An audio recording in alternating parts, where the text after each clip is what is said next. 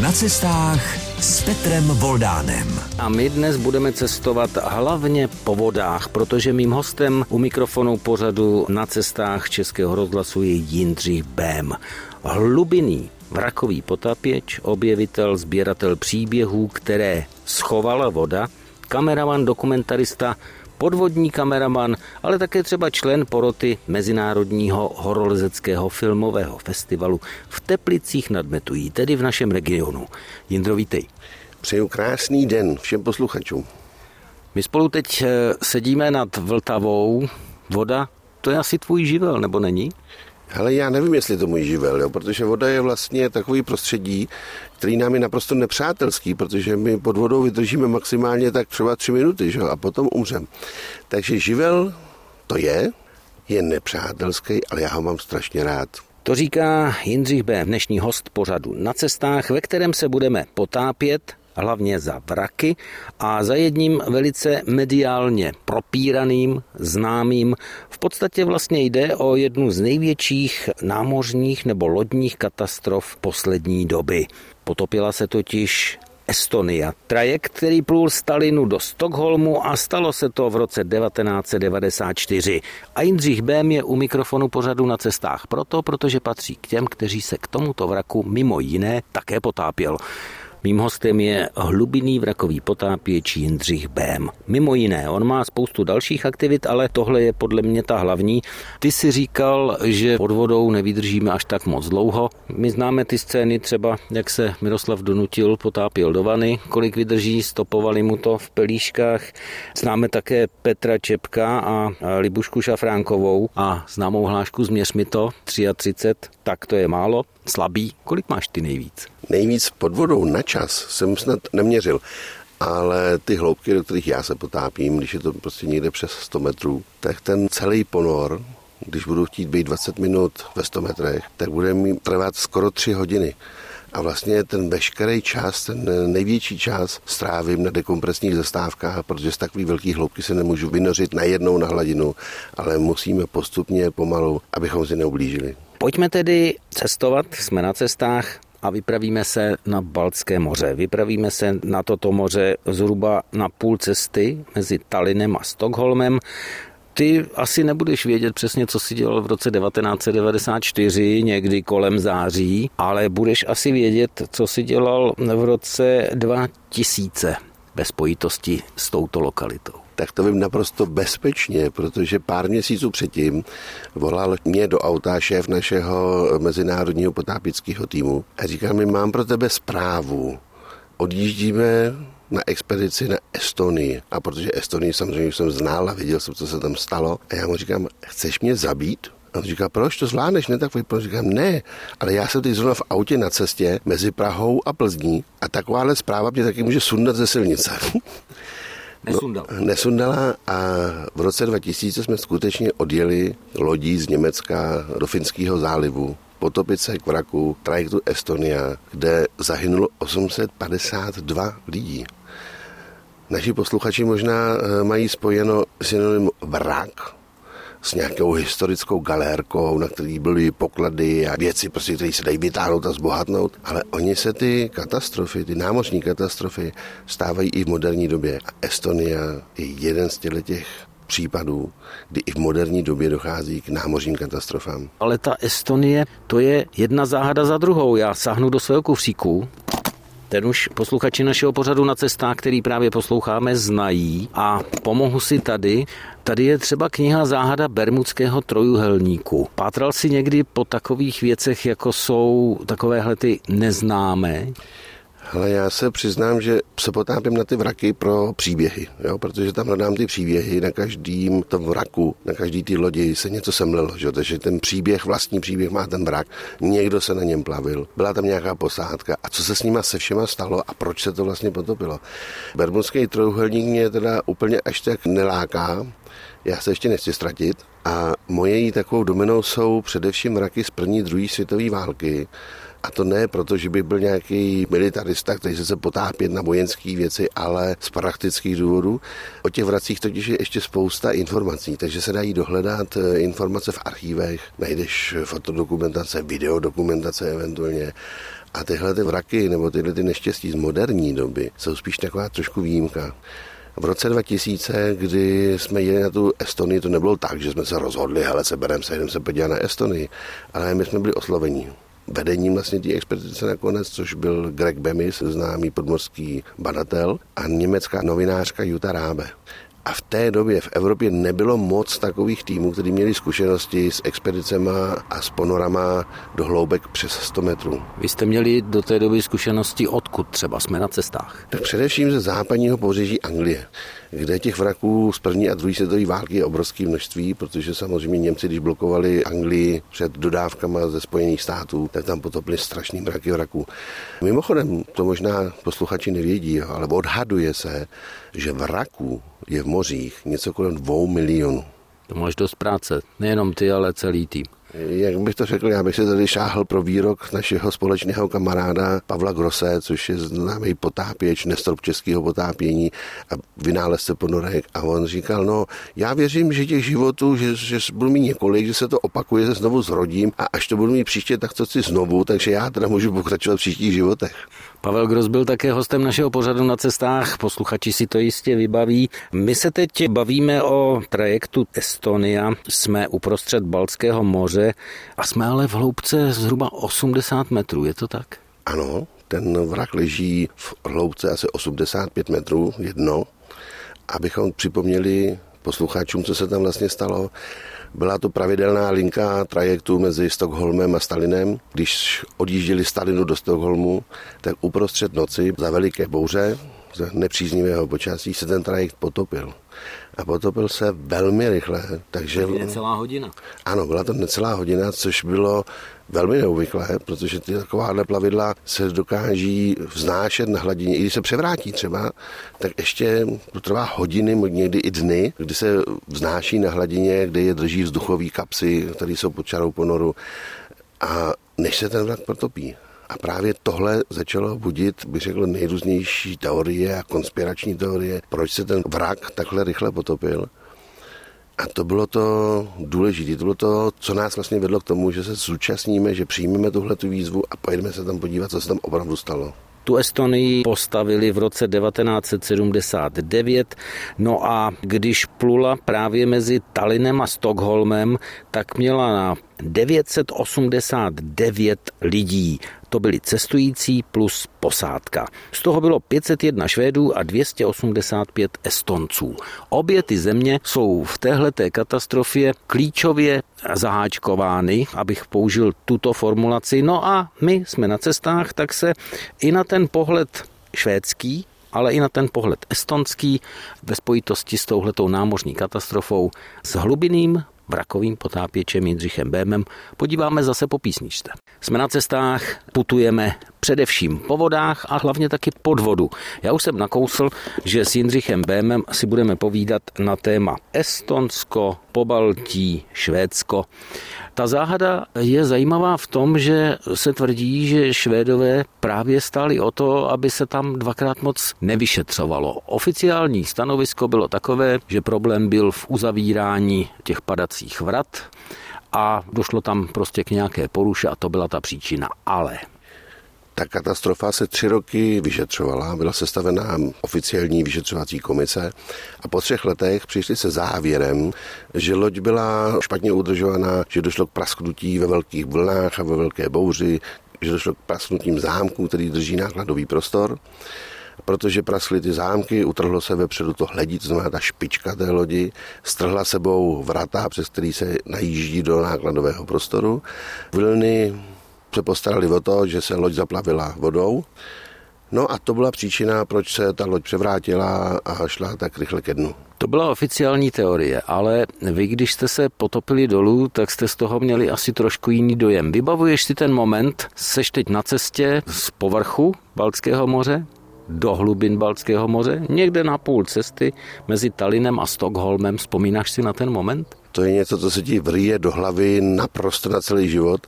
Balt, abychom ho trošku přiblížili, je takový zvláštní moře. On jeden den je eh, jako tálinský rybník a druhý den je rozbouřený a, bičuje v podstatě pobřeží, ale hlavně takový ponurej. On je tam málo kyslíku v těch vodách, proto tam taky nejsou žádný sasánky, nic tam neroste a dohromady skutečně takový jako nepřívětivý moře. A když padáš do té hloubky, do těch 80 metrů, tak už od nějakých 17 metrů je totální tma. Takže ty jedeš ve tmě prostě podle nějakého lana, který jsme si schodili jako tvu takovou pomocnou na ten vrah někam, jako ve vesmíru. Jo? Tak, takže kolem tebe je totální tma a pak najednou z té tmy začnou vystupovat obrysy lodě. A to je pro nás, pro vrakový potápěče, když poprvé padáme na takový vrak, takový velký zrušení. Jo. To je to, co se nám samozřejmě líbí, že najednou se objeví ten vrak a teď ty víš, že jsi třeba první, kdo se tam potopil jo, na ten vrak, že tam nikdo před tebou nebyl. No a tady vlastně na té Estonii, kdy jsem sledoval hloubku podle hloubku měru na ruce, tak najednou jsem narazil nečekaně na písek. A jsem říkal, proboha, podle hloubkoměru ještě nemám být na dně. A ta Estonie je pokrytá velkou vrstvou písku, protože se švédská vláda pokusila zasypat tu Estonii. Oni říkali, je to vrak, je to podzemní hřbitov, musíme ho zasypat co nejrychleji, aby tam se k němu nikdo nemohl potápět. To byla taky jedna z věcí, která byla podezřelá, proč se snaží takhle rychle ten vrak zasypat. Takže já jsem vlastně přistál do písku, o kterým jsem jako říkal, hele, tady je nějaký jinak dno, než jsme si mi představovali a zjistil jsem teda jako, aha, tak teď jsem teda na tom vraku a plul jsem pak nad tím vrakem a hledali jsme místo, kde byla původně ta nákladová rampa. A ze tmy, ve světle lampy, kterou máme sebou, začaly vystupovat okna.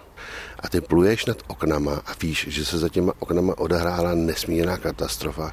Že v těch kajutách zůstali uvěznění lidi, tam zahynulo 852 lidí a z toho 700 je pořád ještě v tom vraku. A tak jako ti táhne pochopitelně hlavou, co se tam vlastně stalo.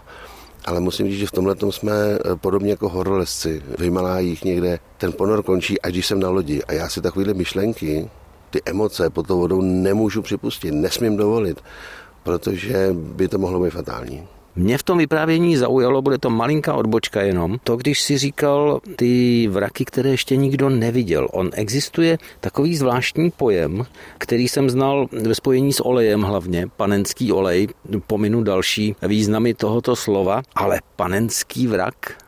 Ano, je to takový vrak přesně, který někde zmizel pod vodou a nikdo ho od té doby neviděl, že prostě loď plula někde Předtím je to bylo v té válce, takže nějaká německá ponorka ho třeba sundala. A skutečně to je nesmírně zvláštní pocit, když přestoupíš na ten vrak z pravidla v totální tmě, dole jsou 4 stupně, ta voda má 4 stupně, je fakt ledová a vidíš jenom to, co si nasvítíš svou lampou, kterou máš sebou. Jo. A víš, že jsi první člověk od potopení toho vraku po té lodi, kdo se na ten vrak nebo na tu loď dostal. A vzpomínám si přesně, když jsme takhle s tím mezinárodním týmem, když jsme poprvé sestupovali na vrak, kde ještě nikdo před náma nebyl, a náš šéf týmu v tehdejší době, to byl jeden z deseti nejzkušenějších a nejlepších vrakařů na světě, a nám říká, kluci, prosím vás o opatrnost, tam dole může být cokoliv. Budou tam rybářské sítě, které tam uvízly, ale taky tam může být nevybuchlá munice, na nic nešahejte, dávejte bacha, jenom to dokumentujeme. A kde to bylo? A to bylo právě toho západního pobřeží Anglie. To byly vraky z druhé světové války. A první vrak, který si pod vodou viděl, to bylo v které destinaci a které moře? Ja, to je krásná otázka. Já jsem se začínal potápět s tím, že budu dělat sportovní potápění, tak jako všichni ostatní, budu se potápět k rybičkám a ideálně v okamžiku, kdy budeme s rodinou na dovolený, oni se můžou slunit na břehu, já se potopím, pak si strávíme krásnou dovolenou. A byli jsme v Chorvatsku už je hodně dávno, to už je 25 let, a tam jsem potkal vrak lodi Baron Gauč. Je to vrak lodi z první světové války a byla to první loď na rakousko-uherské straně, která se potopila během té první světové války, krátce po vypuknutí té války. A na neštěstí to bylo ještě tak, že oni vpluli do vlastního minového pole, najeli na minu a ta je potopila. A když pak proplouváš těma salonama, tak máš pocit, že to je takový Titanic Jadranu, no, je nádherná loď. A když jsem vylez ven, tak jsem strašně chtěl vidět, jak se to stalo, proč se to stalo, chtěl jsem ten příběh slyšet. A oni ty Chorvati o tom moc nevěděli. Jo. Oni to byli takový jako zaplať my tě dovezeme na ten vrák, no a pak tě odvezeme zpátky. A ten příběh, když jsem ho opravdu chtěl dohledat, tak jsme společně s rakouským kolegou Herwigem Strausem jsme pátrali on na rakouské straně v archívech a já jsem to napátral v archívech v Chorvatsku a jsme ten příběh dali nějak dohromady. A myslím si, že to bylo přesně to, co mě nastartovalo na tu cestu toho vrakového potápění. Jsme na cestách s Jindřichem Bémem. My se potápíme k vraku Estonie, takže vy jste uviděli ale v té hloubce zhruba 80 metrů něco, co bourá oficiální teorie. A ty s tím máš, myslím, dodnes trošku problém s těmi oficiálními verzemi. Ještě existuje na tebe zatykač nebo nějaká restrikce, která tě omezuje ve tvé vášni hloubkového vrakového potapěče? Musíme říct, že v té době, kdy se tohle stalo a kdy přišlo vyhlášení, oficiální vyhlášení vyšetřovací komise, tak švédský parlament přijal účelový zákon na ochranu Estonie, který říká, že je to pětní místo a kdo ho naruší a potopí se k němu a jakýmkoliv způsobem naruší tu pětu, takže mu hrozí odnětí svobody od dvou let až, já nevím, asi do pěti. Od dvou let proto, že od těch dvou let už nemůžeš dostat podmínku. Jo. To znamená, že jako opravdu sedět na tvrdo. No a tohle to hrozilo celý tý naší expedici všem členům. Já jsem od té doby nebyl ve Švédsku. Raději. Raději.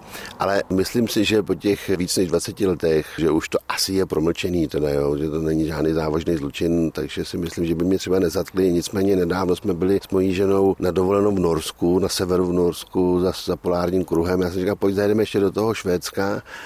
A ona mě za žádnou cenu nechtěla pustit. Říká, ne, já s tebou mám ještě plány a do Švédska můžeš jet, až budeš opravdu tak starý, že budeš chtít umřít někde v nějakém švédském kriminále tak cestování se nám poněkud zvrtlo, takové to normální běžné cestování, ale pojďme zpátky k té záhadě toho potopení nebo té katastrofy Estonie. Proč ta švédská vláda dělá kroky, které jsou účelové a které z toho tvého vyprávění v pořadu na cestách je patrné, že se tam něco snažíme skrývat? Tak my, když jsme připluli k tomu vraku, a naším hlavním úkolem bylo ohledání ty nákladové rampy, kde vlastně došlo k tomu neštěstí, proč se to otevřelo a tak dál. Tak na to člověk ani nemusí být vzděláním technik a já jsem teda původním povoláním strojař aby jsme pochopili, že tohle, to, co vidíme, že to není prostě běžný mechanický poškození způsobený vlnama nebo způsobený tím, že se utrhl někde nějaký kus materiálu, ale tam byly pláty toho pancíře v podstatě trupu lodi, který byly skroucený, roztříštěný a vyhřezlý z té lodi směrem ven. Jo? Čili evidentně asociovalo, že tohle to jsou evidentně stopy po výbuchu.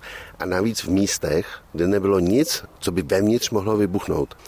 No a my jsme z těchto míst odebrali vzorky, odřízli jsme v podstatě kusy toho materiálu, dovezli jsme je zpátky, dali jsme do laboratoří v Německu, v Anglii a ve Spojených státech a čtyři z pěti laboratoří potvrdili, že se jednalo o výbuch. To znamená, že ty zámky na té Estonii, ne že se vytrhly, ale že někdo odstřelil. Co tam tedy mohlo vybuchnout? To byla jednoznačně nějaká nálož, která měla odstřelit ty zámky. Takže když se odstřelily ty zámky, tak se celý ten mechanismus otevřel, vypadla nákladová rampa, udělala obrovský otvor do té lodi, přesně ten otvor, kudy výjíždějí auta do nákladového prostoru a tuhdy se tam navalila ta voda. Ale i přes tohle všechno Kdyby se to tak stalo, tak by se ta Estonie ještě hodiny a dny zmítala na hladině protože by ji podrželi vzduchový kapsy, které jsou ještě pod tím nákladovým prostorem. Tam jsou kajuty, jo, bez oken sice pro ty řidiče nákladních vozidel, takový ty nejlevnější, ale ty by to podrželi a experti, kteří se ozvali po celém světě, hned po tom, co byla vyhlášena oficiální zpráva, tak ty experti říkali, takhle to být nemohlo. Takhle rychle se to nemohlo potopit. A na tom pravoboku, na kterým to leželo v době, kdy jsme tam přišli, tam musí být ještě nějaká další díra, proto se to takhle rychle potopilo. My jsme nemohli proskoumat ten pravobok, protože na tom pravoboku to leželo. A to bylo v roce 2000. V roce 2001 jsme se k nelibosti švédské vlády do těch míst chtěli potopit ještě jednou a zjistili jsme, že se ta loď převrací že prostě ten kapitánský můstek, ty nadstavby, že se bortí po tou tíhou té lodi a že se to celý převrátí a odhalí se ten pravobok a bude vidět, jestli tam je nebo není díra. Což vyvolalo se reakci ve Švédsku, že to takhle to není možný, když tam jsou těla lidská a tak my to musíme zasypat a zastabilizovat, aby se to nemohlo převrátit. No a když teď udělám skok v čase, tak před dvěma lety švédský novinář, mladý kluk, který v té době musel být chlapeček ještě v podstatě, jo, nemohl být nijak zainteresovaný, tak se rozhodl, že se tam pojede podívat. Švédský novinář, který žije v Norsku, najali si německou loď, dojeli na místo, spustili dolů robota, zjistili, že skutečně se ta loď už převrátila, ten pravobok se odhalil. No a k velkému úžasu objevili na pravoboku čtyřmetrovou díru, 4 metry na výšku, metr a půl na šířku, kudy se skutečně provalila voda dovnitř a ta největší záhada tady byla, že ta díra byla proražena zvenku dovnitř. Takže se jako začalo mluvit o tom, hele, no a nemohla to být, nevím, nějaký kontejner, že občas spadne nějaký kontejner do vody. Ne, protože ta síla byla tak veliká, že by to musela být nákladní loď. Dokázali spočítat odborníci přesně, jak velká by to byla loď, o jakým výtlaku. Jenomže kdyby v té době do nějakého přístavu připlula poškozená loď, protože by se to neobešlo ve škození, tak by se o tom vědělo. Nakonec padlo podezření, že by to mohla být ponorka, která prorazila tu díru na pravoboku směrem dovnitř. Přitom do té doby existovala teorie, že na palubě Estonie měl být nějaký vojenský materiál. To by svědčilo pro tu skutečnost, kterou se objevili vy, pro ten výbuch zevnitř ven. Ano, to je správná poznámka, protože si říkáš, proboha, proč by někdo odstřelil zámky na nějaký turistický lodi, nebo proč by ho měla atakovat nějaká ponorka, nedej bože, ještě ke všemu. No ale potom v našem objevu, když jsme mi přišli, že teda, hele, tady došlo k nějakému zločinu, tady prostě někdo odstřelil ty zámky, tak se objevil svědek, šéf celní zprávy ve Stockholmu, a ten přiznal, a taky to uvedl i na kamery, prostě oficiálně, že dostal několikrát v případě Estonie pokyn, že až připluje Estonie do přístavu, takže má některé nákladní vozidla, které vůbec nebyly na seznamu, propustit bez kontroly. A on se jednou naštval a se svým zástupcem řekl prostě jednomu z těch řidičů, my tě nepustíme ven, dokud neukážeš, co vezeš. Takže on s velkým odporem nakonec jim to teda ukázal.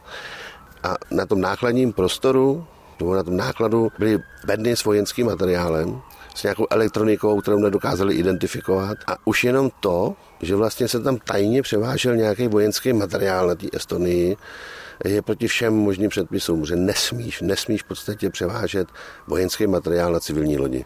Nechme tedy tuto záhadu záhadou, my cestujeme především s Jindřichem Bémem, i když musím říct, že takové okolnosti potápění a cestování za dobrodružstvím pod mořskými vlnami je určitě vzrušující, ale než budeme pokračovat po písničce, tak se zeptám, plul si kdy naposledy trajektem někde?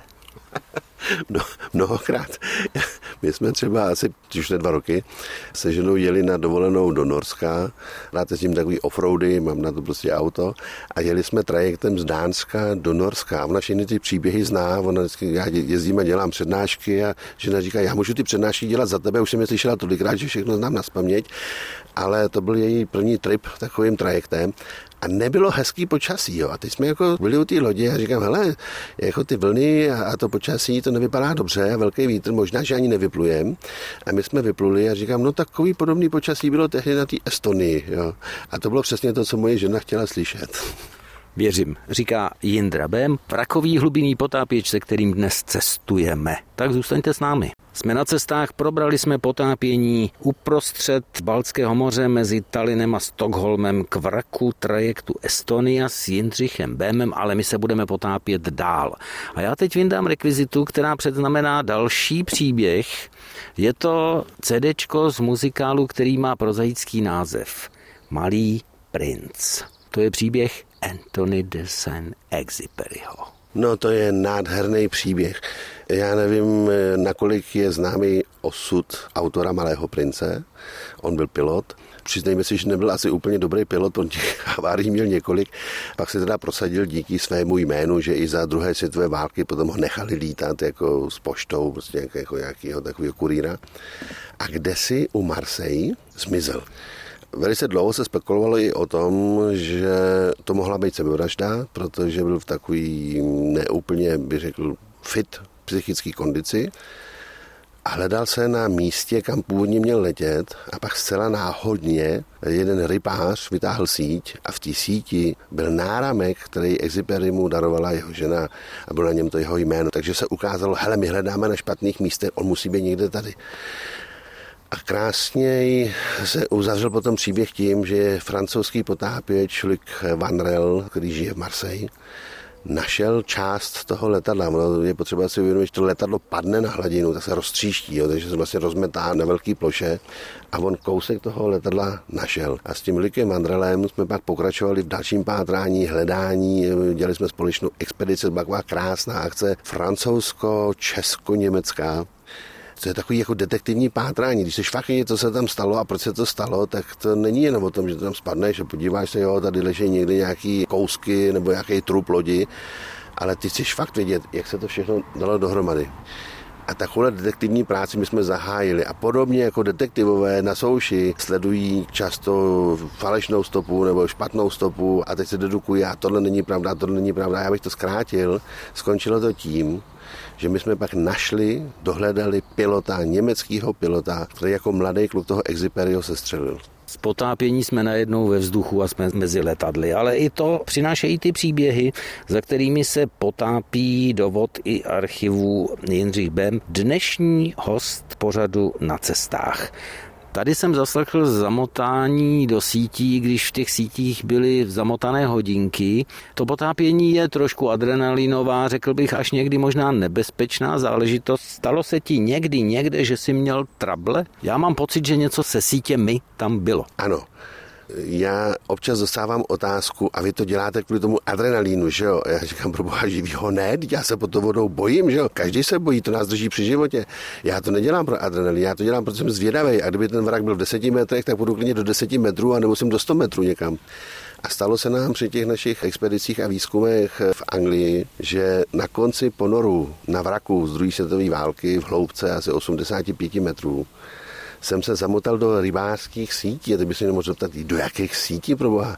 A to jsou vlečné sítě, kdy v tom období mezi první a druhou světovou válkou nebo po druhé světové válce rybáři lovili ryby těma vlečnýma sítěma a zachytili o ten vrak a ta síť se pak nedala uvolnit. No tak jako jediná šance bylo, i když to stálo šílený peníze, uříznout nahoře tu síť a nechat ji na tom vraku. Ale ta síť, ta funguje pořád tak, jak měla fungovat, to znamená, že všechno, co pluje okolo, polapí. Takže vy na tom vraku často vidíte tyhle, ty, my tomu říkáme sítě duchů, Němci tomu říká Geisters Netz a teď tam vidíte jako ty oběšený ryby, jo? jako ten ryba se tam chytí, udusí se, ale úplně stejně se tam chytne i ten potápěč a to se stalo mně na konci ponoru, když už ty zásoby vzduchu nebo toho média, který tam dýcháme dole, nebylo moc a já jsem se do takovéhle sítě zamotal. Viděl jsem, že mám tak maximálně 10 minut, jestli se do 10 minut nedostanu z toho ven, takže už ani nemusím zkoušet vystupovat, protože by mi nestačily zásoby těch plynů, které máme sebou. A všechno v totální tmě. Naštěstí teda kamarádi, kteří už začali stoupat na ten vrak, byli jsme tam čtyři, tak si všimli, že na tom vraku ještě svítí světlo, když už by tam dávno světlo svítit nemělo a že já s nimi nejsem a vrátili se a z těch sítí mě pak vyřezali ven. Já jsem zrovna chtěl použít repliku, že se nemusím ani ptát, jak to dopadlo, protože to bychom teď nebyli spolu tady na cestách. Ale jsme u těch vraků. Já znám vrakoviště třeba, kde jsou stará auta nebo rozbitá auta a podobně. Někteří hledači různých autodílů mají oblíbená vrakoviště. Má hlubinný potápěč k vrakům také nějaké oblíbené vrakoviště? Možná je to zvláštní otázka, jestli existují oblíbená vrakoviště, ale já vím, že máš. Ano, ono by se tak dokonce dalo nazvat, hezky to řekl, vrakoviště lodí. Tak já mám takový, bych měl říct, favorite area, to, jako to oblíbené místo, kde to je, tak to je v Norsku za polárním kruhem tam se někdy jeďte potápět, to je moc hezký za polárním kruhem. Jo? Ráno se provodíte, loď je zasněžená, vy se jdete potápět. A tam jsou vraky z druhé světové války, z doby, kdy Němci napadli Norsko. Došlo tam k veliký bitvě mezi Norama, Němcema, potom mezi Angličanama, Francouzema, Němcema a těch vraků tam je spousta. Takže to jsme na cestách u norských břehů. Je ještě nějaká oblíbená destinace, oblíbené vrakoviště lodí? Je to třeba právě to západní pobřeží Anglie, kde těch vraků je veliký množství z první a z druhé světové války, ale je to taky jako jedno z nejtěžších potápění, jo, protože tam jsou silné proudy, tam jsou velký přílivy a odlivy, takže běžně tam je rozdíl mezi přílivem a odlivem 6 metrů vody. A když se těch 6 metrů vody začne stěhovat, tak je to jako v prudký řece. A my musíme potom naprosto přesně plánovat. Já jsem na začátku rozhovoru řekl, že třeba ponor do 100 metrů na 20 minut sebou nese vykoupení až 3 hodinovým časem, dekompresním nebo výstupovým časem. A ty si to musíš naplánovat v té Anglii tak, aby si se nedostal vlastně do těch časů přílivu a odlivu. Takže všechno naprosto přesně spočítat. Pamatuju si, jak jsme jednou takhle, na jeden takový vrak sestupovali a kapitán říkal, hele, možná už byste neměli chodit a my jsme tak, a jo, jak to ještě dáme. A když jsme vystupovali, tak už v 50 metrech, když jsme se vraceli zpátky, tak už byl takový proud, že jsme se nedokázali udržet na sestupovém laně, takže my pak v takových případech máme u sebe bojky, které vystřelíme nahoru na hladinu, aby kapitán viděl, kde jsme a pustili jsme se a pak tě ten proud odnese daleko od toho místa, kde si sestoupil. My jsme se vynořovali v podstatě nějakých 2,5 kilometru daleko od toho místa sestupu.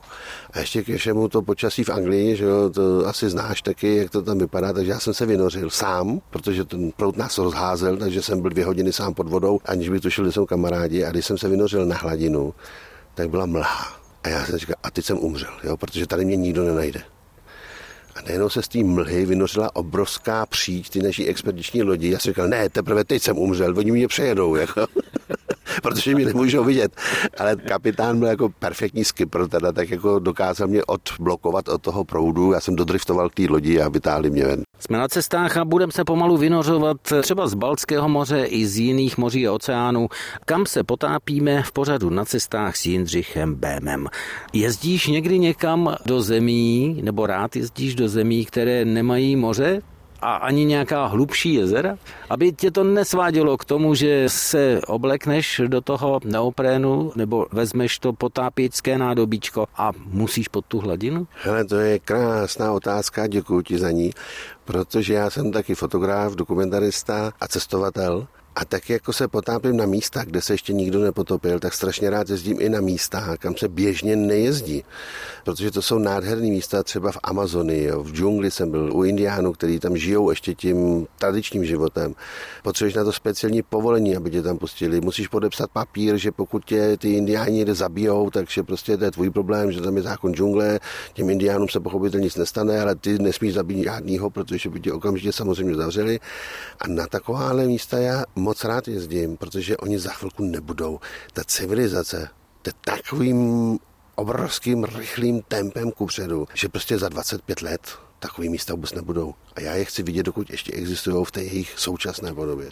No já vím, že taková místa ještě pořád jsou a že nejsi sám, kdo je navštěvuje. A my jsme měli v našem vysílání v pořadu na cestách také jednoho fotografa, tobě dobře známého, protože jste spolu také byli na nějaké výpravě. Nám tady vyprávěl o Africe především Václav Šilha. Ježíš, no, Václav, my máme s Václavem takový neregistrovaný manželství, bych já řekl, jo, protože s Václavem jezdíme spolu hodně. Moc jsme si sedli, takže na tyhle ty výpravy skutečně do těchto těch míst jezdíme spolu. Vašek je famózní fotograf, úžasný. Kde jste spolu byli? Skoro by se hodilo, že jsme spolu nebyli, teda jo. Ale krásnou výpravu právě bylo do džungle v Amazonii, v Ekvádoru. Mezi ty indiány jsme byli několikrát. Byli jsme spolu například třeba v Mongolsku, úžasná výprava na Madagaskaru a ne na Madagaskaru Madagaskaru, prostě jen tak někde, ale pochopitelně zase úplně na severu, v tom panenském nebo ještě původním pralese, kam nikdo normálně nejezdí, takže takový nádherný, to by bylo na dlouhý, dlouhatánský povídání, co všechno jsme s tím úžasným člověkem Václavem Šilhou zažili. Ale ono se nám to krátí pro dnešek, alespoň nevylučuji, že se zase vydáme na nějaké společné putování s Jindřichem Bémem, takže já to vrátím zpátky ještě na vody, jako ten, který je kavarenským povalečem, tak v mé sbírce nechybí zvláštní šálek, vy se podívejte na naše webové stránky, já s ním trošku bouchnu. On je totiž z plastu a má podšálek a je to speciální výbava pro kávomilce nebo kavárenské povaleče na loď, protože ten šálek by se neměl převrátit. To by se divil, co všechno se dá převrátit na lodi. Ten šálek je nádherný, teda opravdu překrásný lidi se mě někde zeptají, a máš nějaký poklady, našel jsi nějaký poklady na té lodi? Já říkám, našel. To jsou v první řadě ty příběhy ale tak jako občas někde nějaký takový věci z těch vraků doma mám. A mimo jiný jsem se třeba z té Anglie přivezl několik takových nádherných porcelánových šálků z vraku, který se potopil před 180 lety.